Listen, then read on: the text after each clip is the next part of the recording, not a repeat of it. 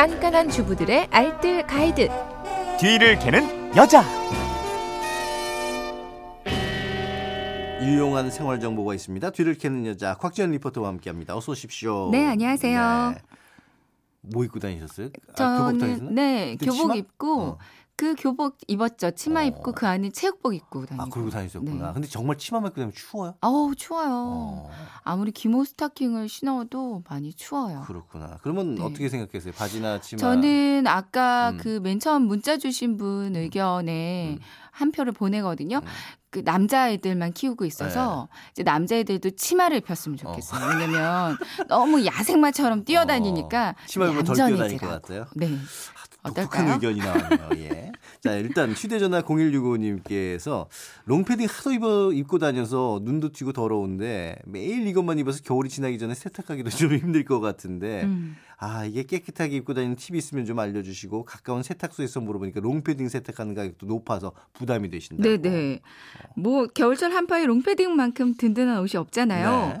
근데 요즘 유행하는 롱패딩 정말 말 그대로 long, 그 음. 거의 발목까지 길이가 오는 것이 뭐 어떤 분은 쓸고 있어요. 다니더라고요. 쓸고 다니. 세탁도 쉽지 않고 관리가 좀 어렵습니다. 네. 그래서 매일 새 옷처럼 입을 음. 수 있는 간편한 관리법이 있어서요. 몇 가지만 알려드릴게요. 그렇군요. 뭐 롱패딩이든 패딩이든 자주 입다 보면 때 타는 부분이 요목 있는 쪽이랑 소매 그쵸. 요쪽이잖아요. 요거 간단히 좀 어떻게 좀 깨끗하게 지울 수 있는 방법 없을까요? 패딩 점퍼는 다양한 충전재가 들어가 있는 특성상 이거 자주 세탁하면 보온 기능 손상되기 쉽고요. 그렇죠. 또 외피 방수 코팅이 벗겨지기 때문에 아주 심하게 때가 타지 않는 한 부분적으로 얼룩만 지워서 입는 게 좋긴 네. 하거든요. 물론 겨울철 지나서 보관할 때 그때는 전체 세탁이 필요하긴 음. 하지만요. 이제 패딩 점퍼의 부분 얼룩을 지울 때는 클렌징 티슈, 음. 클렌징 워터, 클렌징 오일 이렇게 화장 지울 때 어. 사용하는 것들을 활용하면 어, 좋습니다. 이것도 정말 다 화장 지울 때 사용한 메이크업 클렌징 제품들인 거잖아요. 네. 그러니까 패딩 점퍼 입다 보면 지퍼를 목 부분까지 채우는 경우가 많아요. 어. 이제 목 부분에 여성들은 화장품 자주 그렇죠. 묻거든요. 어. 이거 지우는데 좋고요. 아. 손목 부분도 좋고 패딩 아래 끝 부분 탄 때도 잘 없어지거든요. 음. 이 중에서 가장 효과가 좋은 건 클렌징 워터입니다. 음. 이제 오일이나 크림으로 지우게 되면 기름 성분 남아서 또 다시 닦아줘야 되는데요. 클렌징 워터로 지우면 한 번에 깔끔하게 지워져요. 어. 대부분 이렇게 누르는 펌핑 형식이거든요. 클렌징 워터를 화장솜에 듬뿍 몇 번만 이렇게 눌러서 펌핑해 주시고요. 음.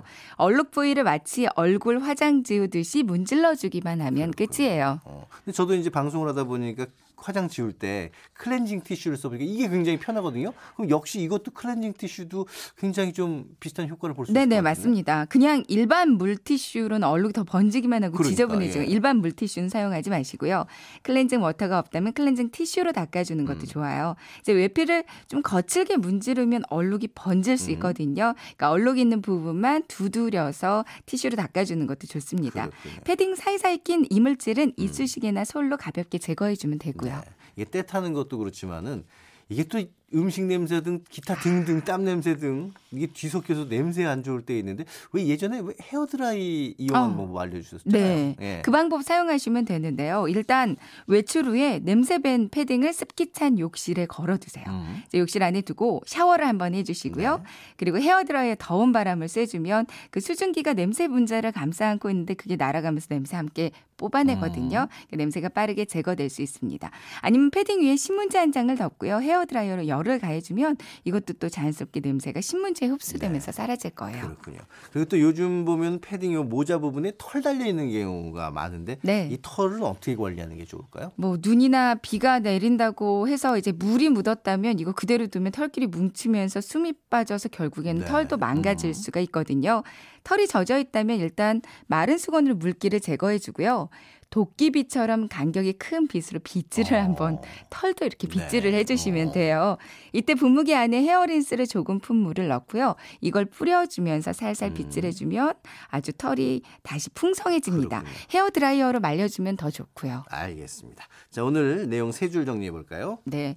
롱패딩의 부분 얼룩은 클렌징 티슈나 클렌징 워터, 클렌징 오일 등을 활용하면 좋습니다. 이제 롱패딩 점퍼에 안 좋은 냄새가 배었다면 헤어 드라이어 더운 바람 을 바람으로 간단히 해결되고요. 패딩 모자, 털에 물이 묻었다면 헤어린스를 살짝 푼 물을 뿌려주고 도끼빗으로 빗어주세요. 네, 이렇게 롱패딩 한번 잘 관리하시길 바라겠습니다. 네. 지금까지 뒤를 캐는 여자 곽지연 리포터와 함께했습니다. 고맙습니다. 네, 고맙습니다.